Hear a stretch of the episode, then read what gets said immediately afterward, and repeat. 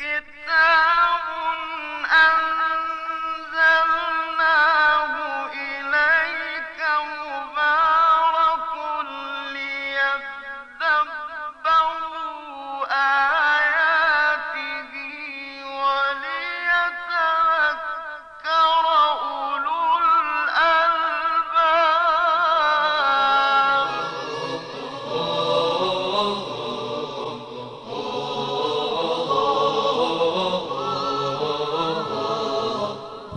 محضر قرآن. نکات ادبی آیات قرآن کریم هم از نکات صرفی، نحوی و لغوی بپردازیم. به کارشناسی آقای دکتر مصطفی.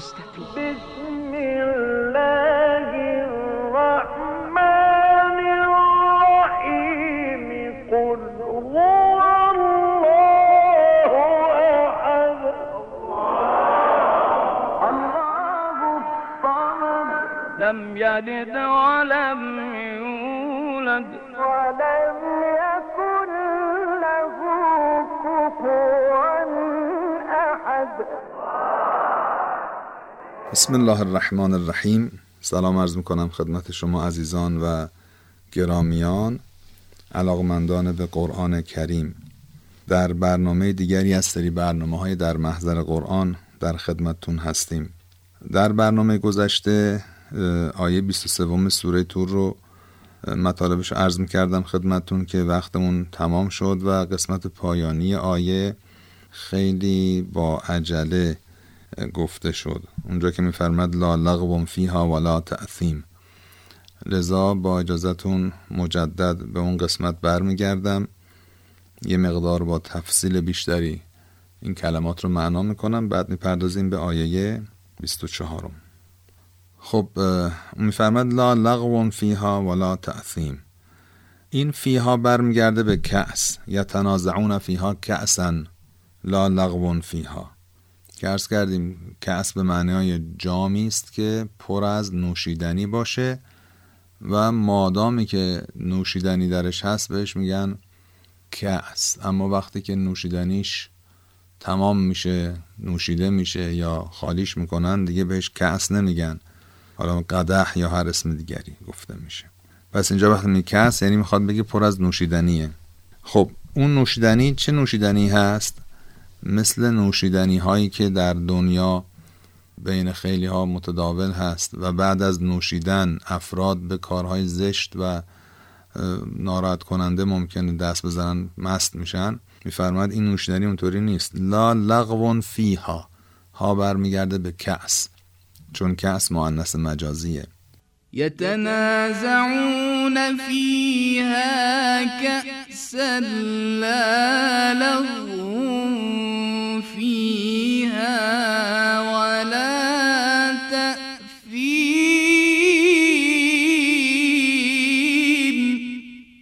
خب لغو یعنی چی؟ لغو در زبان عربی کهن یکی از معانیش کلام زشت و قبیح هست. خب مفردات راغب یکی از کتاب است که در لغت خیلی مورد استفاده اهل فن قرار می‌گیره. راغب در اونجا گفته مال قرن ششم میگه وقد یسمى کل کلام قبیح لغوا اصلا کلام قبیح تو عربی میگن لغو. یعنی یکی از کاربرداش اینه قد یسمى بعد اشاره می‌کنه به آیه از قرآن. قال یعنی خداوند اینطور فرموده لا یسمعون فیها لغوا ولا کذابا. میگه اینی که تو آیات مربوط بهشت میفرماید لغو اونجا نمیشنون نه اینکه لغو به معنای فارسیش یعنی حرفای لغو بی خودی بیهوده حرف بی رب مثلا همینطوری آدم علکی حرفی بزنه. نه یعنی حرف زشت اونجا نمیشنون. یکی از نعمت ها اینه. این خودش درسه که اصلا حرف زشت بعد از محدوده لغات انسان خارج بشه. یکی از نعمتهای بهشتین است که انسان در اونجا حرفای زشت ناسزا حرفای رکیک نمیشنوه. اینجا میفرماید لا لغو فیها. در این جام حرف زشت و رکیک نیست. تو جام مگه قرار حرف زشت باشه؟ توی جام نوشیدنی هست. بعد بگیم فلان نوشیدنی هست فلان نوشیدنی نیست. خب یه جور اختصار در کلام دیگه. یعنی این جام که منظور از جام عرض کردیم منظور نوشیدنیش هست. چون معنای کس یعنی جامی که درش نوشیدنی هست. خب در این نوشیدنی هیچ لغوی نیست یعنی حرف زشتی نیست. خب یعنی در نتیجه نوشیدن این نوشیدنی حرف زشتی ایجاد نمیشه. یعنی مستی درش نیست. خلاصه کلام. لا لغو فیها ولا تعثیم یعنی این نوشیدنی برخلاف نوشیدنی متعارفی که متداول بوده نزد کسانی که بالاخره قرآن داره با اونا صحبت می‌کنه. مشرکین بودن و شرابخواری یکی از کارهای روتین زندگیشون بوده. میفرماید اونجا لذت می‌برن از نوشیدن نوشیدنی. ولی در این نوشیدنی هیچ چیزی نیست که اونها رو مست کنه و در نتیجه حرف زشتی به زبان بیارن کار زشتی بکنن.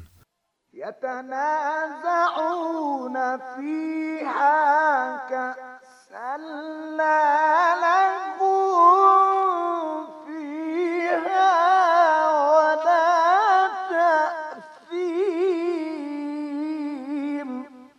ولا تأثيم تأثیم هم از ماده اسم یعنی گناه هست خود تأثیم می‌تونه به معنای گناه باشه. التأثیم الاسم.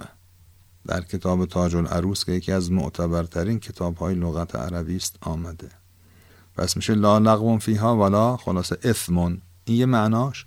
یه معنای دیگه تعظیم این است که کسی را به گناه و اثم نسبت بدهیم.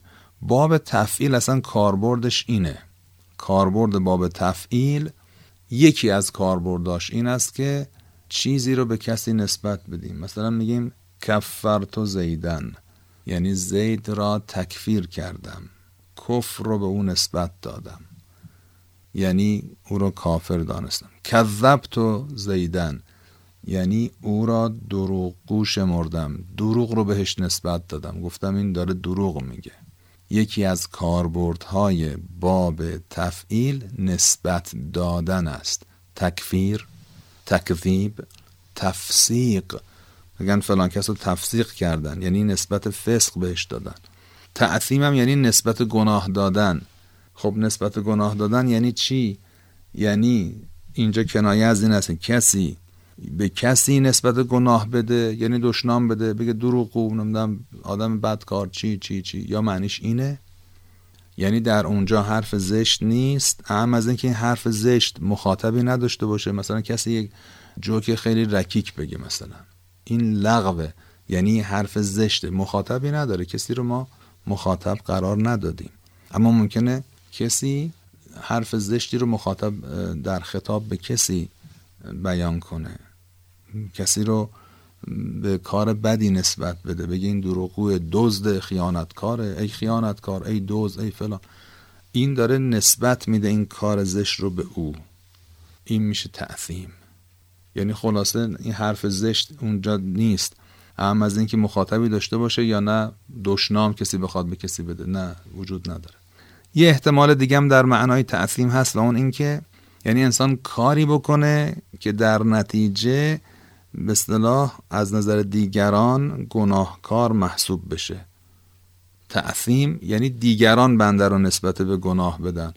یعنی خلاصه در این احتمال معنای تعظیم میشه یعنی کار زشتی درش در این نیست. یعنی من اونجا از نوشیدن این نوشیدنی مست نمیشم. نه حرف زشت می‌زنم نه کار زشت می‌کنم. چون کار زشت بکنم دیگران من را به زشتی نسبت می‌دهند. یعنی تعصیم اینجا بر این معنا بر این فرض کنایه از عمل زشته. لغو سخن زشت تعصیم در این معنا که عرض شد عمل زشت. يتنازعون فيها كأسا لا لغو فيها ولا تأثيم خب این مطالب بود که جلسه قبل باید می‌گفتیم ولی به خاطر اینکه برنامهمون وقتش به پایان رسید دیگه خیلی سریع و گذرا از کنارش عبور کردیم و دیگه تفسیرش به این برنامه موکول شد. حالا بریم سر آیه 24 که در واقع آیه اصلی برنامهمون هست. و یطوف علیهم غلمان لهم که انهم لؤلؤ مکنون. و یطوف علیهم یعنی گرداگرد آنها میچرخند. طاف یطوف و تواف یه هممون بلدیم. خب گرداگرد آنها میچرخند کیا؟ غلمان لهم. غلمان. غلمان جمع غلامه. خب بعضی ها یک تصوراتی از آیات قرآن در ذهن بعضی هست که خیلی بعد گفت جای تأسف داره. مثلا میگن حور و غلمان مثلا. حور این مثلا عرض فرمایید زنان زیبای بهشتی غلمان هم یعنی مثلا مردانه. فرض کنید زیبای بهشتی. نه اینجوری نیست. غلمان جمع غلامه. غلام در زبان عربی یعنی نوجوان بچه بچه تازه بالغ. یه معنای لغویشه.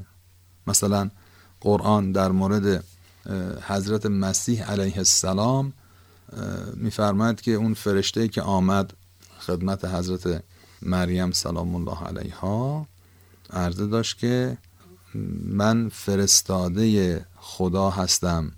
لأهب لک غلاما زکیا. سوره مبارکه مریم. آمدم که یک فرزند یک پسر بچه زکی پاک به تو ببخشم. یا در بعضی قرائات هست لیهب لک غلاما زکیا. آمدم که خداوند می‌خواد یک بچه پاکی یک غلام یعنی غلام یعنی فرزند یک پسر بچه پاک زکی به تو هبه کنه ببخشه عطا کنه. این معنای لغویش. اما در کنار این معنای لغوی که معنای اولیش هست معنای دیگری هم داره و اون معنا به معنی خادم هست و همینطور به معنای برده غلام حلقه به گوش به اصطلاح. که اینجا این معنا مراده. کمان که در جای دیگری تعبیر شده به ولدان. ولدانم جمع ولد هست.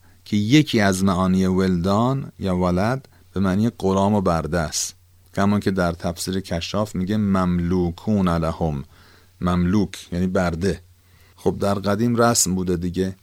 یعنی خدمتکاری که خدمت می‌کرده برده بوده. امروزه خدمتکار برده نیست. حالا اینجا که می‌فهمد برده هایی اینجا گردا گرد اینها میچرخن باز با توجه به رسم و رسوماتی که اون فرهنگ اون زمان داشته و این مفهوم رو خداوند با توجه به فرهنگ اون روز فرموده. ولی اون چه که منظور هست این است که به حال خدمتکارانی که تمام و کمال در بس در خدمت اینا هستن اونجا گرداگرد اینا میچرخن و پذیرایی می‌کنن.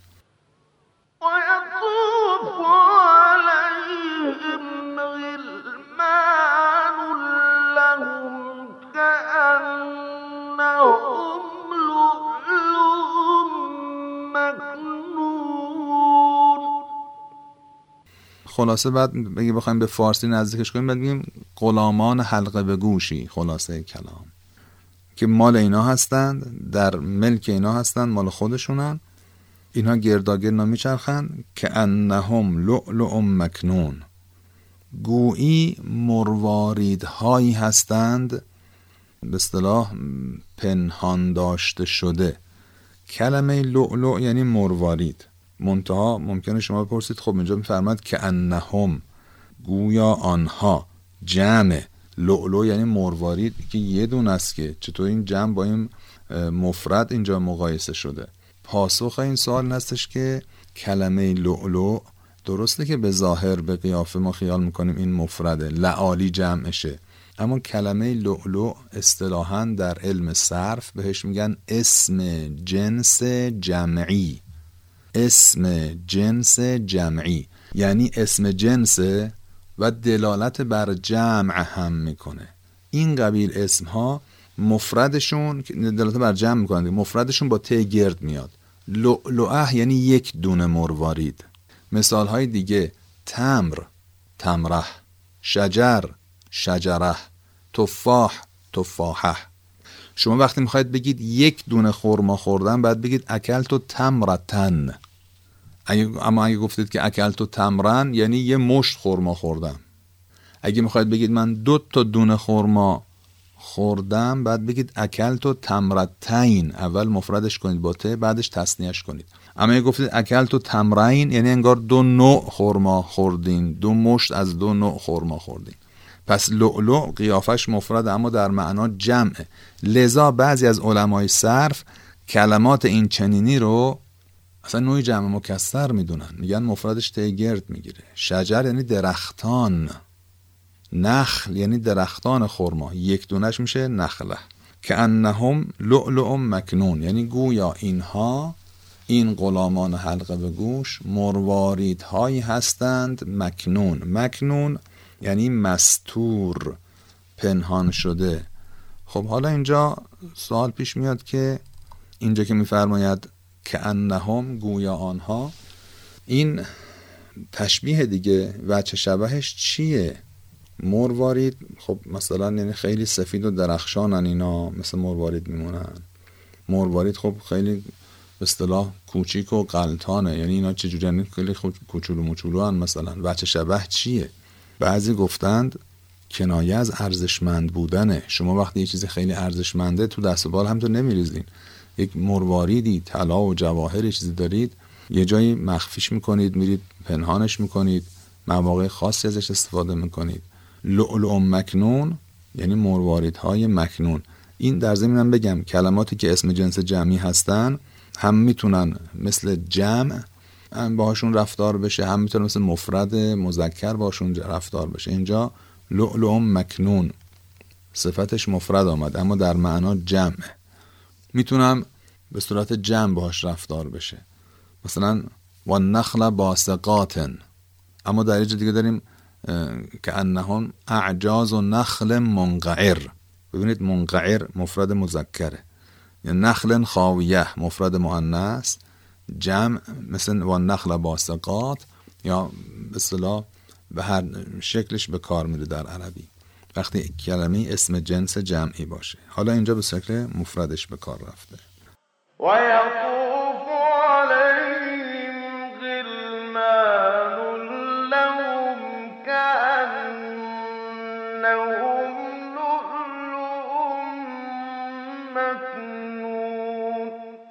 خب آیه 24 هم تمام شد وقت ما هم به پایان رسید. انشالله آیه 25 و آیات بعدی رو در برنامه های بعد خدمتون معنا می‌کنیم. موفق و معید باشید. خدا نگهدار. هذا القرآن يوحدنا لطريق الخير يوجهنا. الله تعالى أنزله ورسول ورسول الله معلمنا. هذا القرآن يوحدنا لطريق الخير يوجهنا. الله تعالى أنزله ورسول الله معلمنا. ورسول الله معلمنا.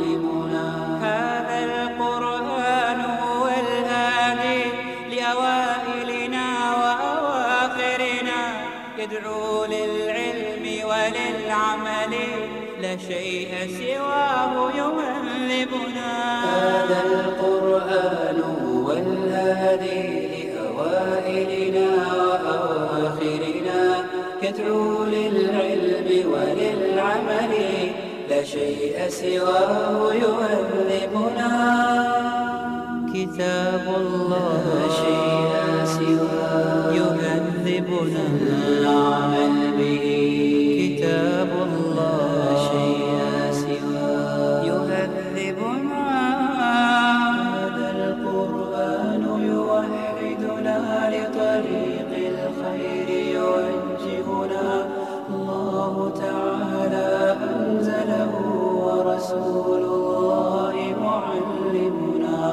الله معلمنا ورسول الله معلمنا